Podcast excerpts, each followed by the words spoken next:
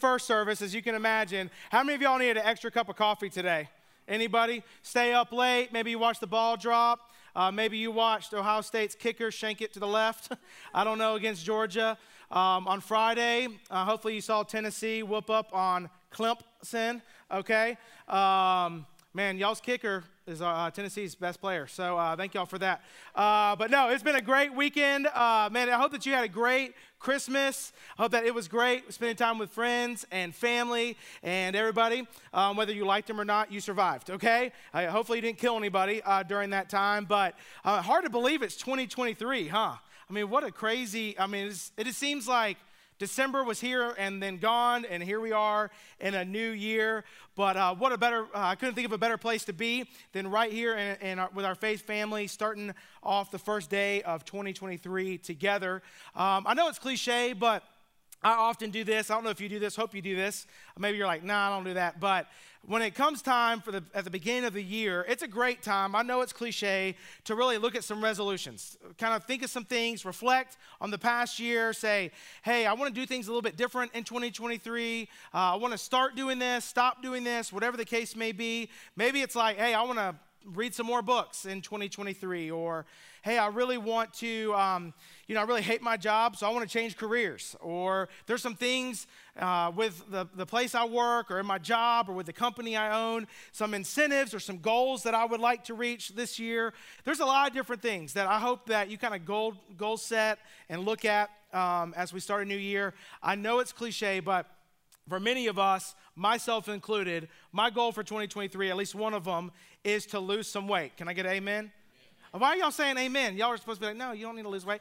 Um, but anyway, I, I, know, like, I lost some weight earlier in the year, about a year ago, and then I gained it all back. And I'm like, man, I need to lose, I need to lose some weight. So um, I, I'm going to be diligent. I say that not to brag, but for accountability. All right, you can be like, hey, you're fat. You need to lose weight. Okay. Um, don't tell me that. Hurt my feelings. But uh, you know, it's just one of those things that I think many of us are like, hey, I need to eat well, I need to exercise better. And so I kind of in my mind, uh, I've created this club. It's called the Fat Pastors Club. Um, but that's fat with a PH, okay, not with an F. Um, you know, anybody can join. You don't have to be a pastor. I'm the only member right now. Um, you can join. It's a seven day free trial. Um, after that, you have to pay $100 a month to join me at the gym. Just kidding. That's a joke, okay? Y'all are like, what in the world? But, um, but we all have goals and stuff like that. But it, it hit me. And as a teaching team, we were thinking about this as we were preparing this series that often it's pretty easy for us to set goals that are things like lose weight, read more books, do better at my job, whatever. But when it comes to growing in our faith and our walk with Jesus, oftentimes we don't set any goals.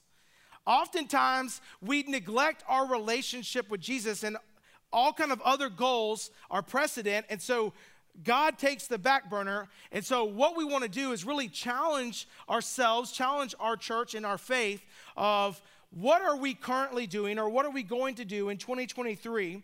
What are some resolutions, commitments, goals that we are going to make to grow and mature in our walk with Christ? And we either don't do that because our relationship with Jesus really isn't that important, or, which I'm guessing this is probably the case, for many of us, life gets in the way, and there are a lot of things that are on our plate that not with you know bad intent it just seems like all these things happen and before you know it like i said god is on the back burner and our relationships on the back burner. And so we spend time with our kids and in their sports and in our jobs and with our families. And before you know it, it's like, I know I should read the Bible. I know I should go to church. I know I should serve. I know I should give. I just feel like I'm distant from God. And all these other things have crept into our lives. So, what if in 2023 that's different? What if as a campus, what if as a church, what if, what if you as an individual, 2023 was the, the most significant year in your life as a believer. That you said, man, this was the year that I grew, I was committed, I started out strong, I ended strong and finished well, and I grew and matured. And even think about people that you could lead to Christ this year, that you can disciple. And so, over the next few weeks in this series, we're real creative. It's called Resolutions, okay? That we are gonna be challenging one another to, to really set the bar high, raise the standard, and set the bar for us to step up and to say, what can we begin to do right now that we're not currently doing to grow in our walk with Christ? And really to see as an outcome more people come to know Christ. I was reminded of the passage in Hebrews chapter 10, where the writer says, Let us consider how to stir up one another to love and good works, not neglecting to meet together, as is the habit of some, but encouraging one another, and all the more as, see, as we see the day drawing near, meaning the return of Jesus. And so the writer's like, hey, we shouldn't, we shouldn't neglect meeting together, that together, you and me, we should be challenging each other, encouraging, edifying, and saying, hey, we can be better. And as we are better followers of Christ, as an outcome or byproduct, we're better husbands and wives. We're better dads and moms. We're better neighbors. We're better friends and family members because of that. And so we're going to start this morning by looking at this incredible story found in the Gospel of John, chapter 4. So if you have your Bible, turn with me to the Gospel of John, Matthew, Mark, Luke, John, the fourth book of the New Testament. And uh, you may or may not be aware, if you're new to Bible study, let me kind of bring you up to speed on who John is. John was one of the disciples of Jesus. And he's actually known as the beloved disciple because he was really kind of a BFF of Jesus that while the disciples encountered and saw and experienced and eyewitnessed a lot of incredible things that Jesus did and said, John was one of those disciples, kind of in the inner circle, that experienced a little bit more than the regular disciple. And so, what we see in, the, in his gospel are eyewitness accounts that he is writing, not some fairy tale, but he's writing, This is what I saw with my eyes. This is what I experienced. And in chapter 4, we see this incredible interaction between Jesus and a woman that is really going to set up 2023 in what I think an unbelievable way. Now, I say this, we're going to read the first 30 verses. That's because I love the Bible. So um, hopefully you do too. And if you're like, that's a lot, then you should love the Bible, okay? But chapter four, this is an incredible story. We'll kind of break it up as we go. Chapter four, starting in verse one. If you don't have a Bible, you can follow along on the screens. Um, it says this Now, when Jesus learned that the Pharisees had heard that Jesus was making and baptizing more disciples than John, that's John the Baptist, if you remember, not John the disciple. He's not like talking in first person here. Um, although Jesus himself did not baptize, but only his disciples, he left Judea and departed again for Galilee. So, what's happening is the religious leaders, the Pharisees, are getting wind of what Jesus is doing. They don't like it. They're threatened. They're like, Who is this guy? They reject him. It's blasphemy. And they're coming after him. And Jesus is feeling the heat. So he's like, Hey, you know what? Let's go to Galilee. All right? Bye, Felicia. So he goes to Galilee with his disciples. And it says he had to pass through Samaria. So when he came to town to Samaria, or he came to a town uh, of Samaria called Sychar, near the field that Jacob had given to his son Joseph. Jacob's well was there, so Jesus, wearied as he was from his journey, was sitting beside the well, and it was about the sixth hour, so it was around noon. A woman from Samaria came to draw water, and Jesus said to her, Give me a drink for his disciples had gone away into the city to buy food.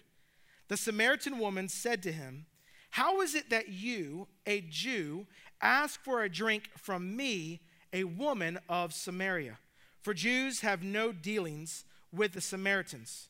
And Jesus answered her, If you knew the gift of God and who it is that is saying it to you, Give me a drink, you would have asked him, and he would have given you living water.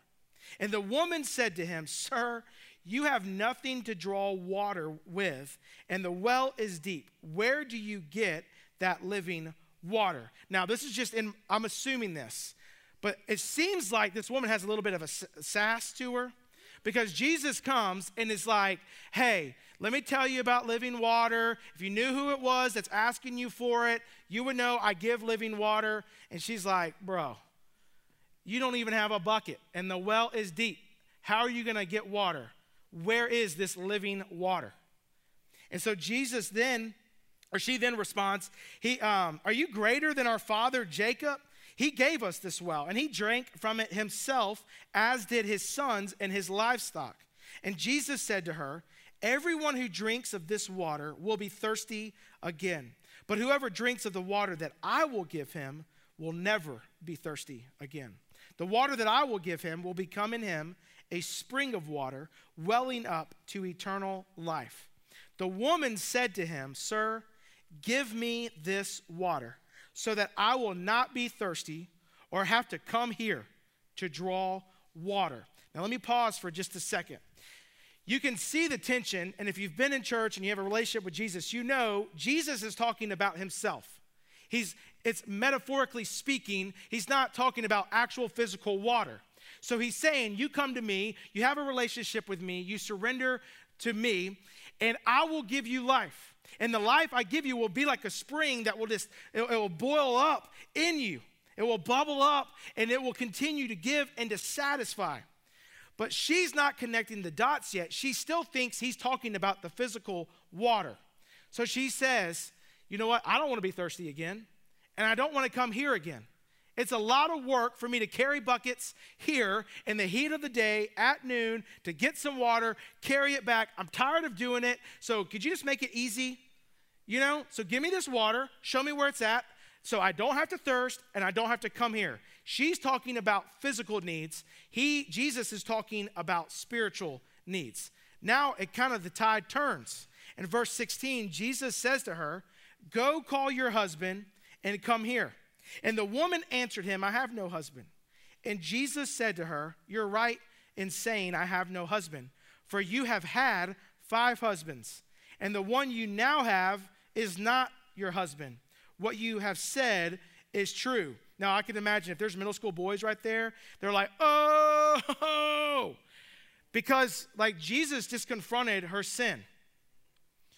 But we're going to talk about this in just a second. I don't think that Jesus is doing it to, to necessarily condemn her. We'll see that in just a second. The woman said to him, Sir, I perceive that you are a prophet. Duh, he just like read all your mail, lady, all right?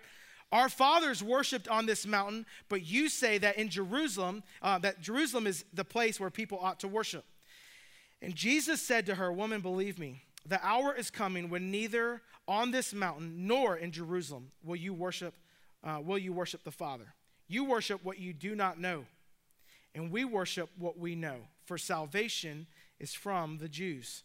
But the hour is coming and is now here when the true worshipers will worship the Father in spirit and truth. For the Father is seeking such people to worship him. Jesus is sharing his mission, he's revealing who he is. Verse 24 God is spirit, and those who worship him must worship in spirit and truth. And the woman said to him, I know that Messiah is coming, he who is called Christ. And when he comes, he'll tell us all these things. And Jesus said to her, I who speak to you am he. So just when the disciples came back, they marveled that he was talking with a woman. But no one said, why do you, uh, What do you seek, or why are you talking with her? So the woman left her water jar and went away into town and said to the people, Come, see a man who told me all that I ever did. Can this be the Christ? And they went out of the town and were coming to him. So let me kind of give, give some context. This is so important, so rich in this is that the Gospel of John is really framed around seven interactions between Jesus and an individual. Different stories, different personalities, backgrounds, but as you see and as, as you walk through the Gospel of John, you see these beautiful interactions where Jesus is meeting with these people. And John writes it in such a way that what Jesus is showing and revealing about himself and about these individuals you and I, as we read, are like, you know what? Jesus is talking to me. That's me. I can understand that. I struggle with that, or I'm dealing with that, or there's where my faith is at. And so we read it in such a way, it's so significant. And I've, I, I honestly believe that this is one of the most significant interactions. And here's why. One, this is the longest recorded conversation of Jesus with anyone. And so you see that. On top of that, where it is placed in the Gospel of John, I think John did on purpose to paint a picture. And here's why. Just the chapter before, in chapter three, we see that Jesus is in this private interaction with a man named Nicodemus. Nicodemus comes to him at night, and he is one a man. We know his name is Nicodemus. He's a religious leader. He has a ton of moral, moral character. We see that he is an influential man in his community. He is a leader. He's a man of respect. He's well respected. And then you turn the page to chapter 4, and we see a stark difference. Jesus now interacts with a woman. She's unnamed, she's not respected. The highlight of her story is her immoral past. And so, really, John paints this incredible picture of Nicodemus, who's way up here, and this woman who you would consider down here. And at the end of the day, what John is showing us as Jesus interacts with both of them is that the gospel is for all people. The good news is for the well intended, spiritual, whatever leader up here, well respected in his community, to the person who is an outcast, who is defined by a scarlet letter. And everyone in between Jesus and the gospel, the good news, is for all people. And so, um, John is pointing this out. And as we get to um, John chapter 4 in this interaction, it really is the first person whom Jesus overtly reveals himself to as the Messiah. He's telling her, I'm the living water. You know, you worship what you don't know. We're worshiping and, and we worship in spirit and truth. He's telling this lady, I'm Jesus. The person that you say, well, the Messiah will come, that's Christ. He's going to come and tell us all things. He says, who you're talking to, that's, that's I, that's me. I'm the Messiah. So it plays an important, significant role of where this lady is and what's happening. And out of that, just want to point out three things this morning because three is the magical pastor number, I feel like. All right? Don't, don't you ever realize every sermon's like three points? You're like, why do you always do that? You want there to be seven points? Exactly. No, you're like, no, don't. Okay. So, point number one, if you're taking notes, one of the things that we see when this lady meets Jesus, her priorities changed. Her priorities changed. All of this woman's life, she's been searching. She's been searching for satisfaction. She's been searching for something to fill that void, that longing. Now, with this lady, she's been searching for that in relationships. She's been looking for that right relationship to satisfy and to meet her needs, to have a purpose. She's five husbands in and she hasn't found it. It's not working. She's not satisfied. And I would say in our life, we look for all kind of other things. And I've said this before, as Pascal says, that we all have a God-shaped void in our life. We try to fill that void with other things. This woman is looking for satisfaction and purpose in relationships um, that she has. But then we get to this point in verse 16 when Jesus says, Go and call your husband. And she's like, I have no husband. And he's like, Yeah, you're right. Now, I wholeheartedly believe this is not a point of condemnation. He's not like, Okay, let me tell you about your life. You're such a sinner. What he's showing is he's exposing her sin to open up her eyes for her to really understand the weight and the mess of her life. And it was in this moment, it's almost as if her eyes are open to be like, it took you telling me that my life is a mess. Are you with me? And if you really think about this, this is so applicable for, for you and, and me because a truthful evaluation of our lives exposes our need for a shift in eternal priorities. Here's what I mean by that is that you and I, we can get in such the routine of life that sometimes we need an honest evaluation, not Christian fluff, not like I have it all together, not the churchy answers, not, you know, you know, fill in the blank. Let me just kind of pass over it and sweep it under the rug. I'm saying an honest reality check of where our lives are in our walk with God. And oftentimes, in order for that to happen, we need someone, something, a circumstance, a season, whatever, to shake us and to get our attention. Are you with me? Sometimes it takes something uh, uh, that's tragic or hard or just blatant. to come into us, to shake us, and it might be an honest critique to get our attention to say, you know what? I'm not living the way I should be living. I'm not living the way that God has commanded me to live. And in this moment, Jesus calls out her sin to get her attention, not to necessarily condemn her, but to open up her eyes. And in this moment, she realizes, you know what? I'm empty. I have been looking at all kind of other things in men to try to fulfill this satisfaction and this void in my life. And her priorities changed in this moment. It changed. It was no longer about, you know what, I need another husband or whatever the case may be. It was, who is this guy? What is he offering me? And my life does need to change. And here's what I love about this how John writes this. It's such a simple thing just to read over. But if you look at verse 28, it's, John writes So the woman left her water jar and went away into town. She traveled all this way in the heat of the day to get some water. She encounters Jesus, and the very reason why she was there to get water that wasn't her priority anymore. She left her water jar to go tell people about what she just encountered and who she just met. I love that. It's like, you know what? I'm not even worried about the water now. Let me go tell people about who this man is, what he is telling me. So her priorities drastically changed. Here's the second point that we see her past didn't disqualify her. Her past didn't disqualify her. This unnamed woman, the Samaritan woman, she had a past. And I would even say she probably had a present, like we all do. And her past and her present was marked by she was the other woman. She was the mistress of the town. She, she was the, the outcast. She, you know, she was the scarlet letter if you will. She was the home wrecker. And even in the midst of that, Jesus still came and met her right where she was. Now, think about this. Not only was she a woman marked with a immoral past, but she was a Samaritan woman. If you know anything about your biblical history, at the time, Jews and Samaritans, we even see John writes it, did not associate with one another.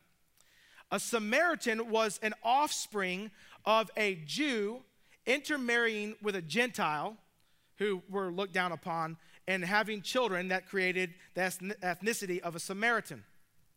They were frowned upon. You didn't associate with them, you didn't talk to them. They were considered unclean. Anything they touched was unclean. So you just did not associate with them. So I do find it quite interesting that when the disciples show up back to the well after buying food, and Jesus is talking to the Samaritan woman, they didn't ask a, a thing. They didn't say anything. If I was a disciple, I'd be like, Why are you talking to this woman? You're a Jew, she's a Samaritan. Stop. You're bothering him. Get out of here. But it just shows that this really was a divine appointment of Jesus. That breaking all cultural um, norms, breaking her past, he says, You know what? We need to go talk to this lady. Now, to get from Judea to Galilee, there were three main routes. One was more of a coastal route, one was more of a scenic route, took you a little bit longer, or you could go right through Samaria. But most Jews, if not all Jews, did not do that because they hated them. And so Jesus says, you know what? We need to get to Galilee. We're going right through Samaria. Once again, just the words of this text in verse 4. I love this. John says, and he had to pass through Samaria. He had to do it. Jesus knew. He wanted to see this woman right where she is in all of her pain, guilt, emptiness, non satisfaction, her hurt, whatever the case is, at 12 o'clock at this well of her ancestors to say, you know what? I want to give you something, and it's going to be the greatest gift that you could ever have. It's living water, and it will fully satisfy you. So her past didn't disqualify her. And here's what I love this super simple two reasons. One, it tells me that God can use anyone. Never disqualify yourself, be like, I have a horrible past. God can use anyone. Here's the second thing that God wants to speak to everyone. He wants His word to echo through every single heart and mind and, and be on the heart of every single individual that you and I encounter. There is no one too messed up or too disqualified in the world's standards that doesn't need to hear about Jesus. And so, what we see is Jesus is in this moment doing this, and it's so true that the people who matter to God must matter to us. There is no, you know what, they're really hard. They'll never believe in Him. You know what, I just can't do it. I can't associate with that person. You and I are that person. Praise God that somebody, if you're a believer, came to you at some point in your life and told you about Jesus, invited you to church, whatever the story is. So, how selfish would it be for us to say, you know what? They don't deserve the gospel. And so in 2023, let us be faithful, diligent, resilient, however you need to put it, for us to go after those people because oftentimes we avoid uncomfortable places conversations, and people. And let us not be like that in 2023. Let us be and approach people like Jesus approached them to go over it, um, to go after it, and to get over it, to say, you know what, it might be a little uncomfortable, but I need to do this. And that comes with maturity. Oftentimes, we don't want to have gospel conversations because we really don't know the gospel. So let us be in God's word. Let us be spending time with Him to go after people who are broken and hurt. Here's the third point this morning, excuse me, is that her people were her audience. Skip to verse 39. Many Samaritans from the town believed in him because of the woman's testimony. She went and told people, she told her people, she told other Samaritans. And it says, many of them now believed. Think about this. She's a woman. At the day, not a great eyewitness, credible source. But then she's telling them about a Jewish man she met. And it would be easy for them to be like, a Jewish man, we hate him. But they believed because they saw something in her that was so real and genuine, said something happened to this woman. We need to believe that.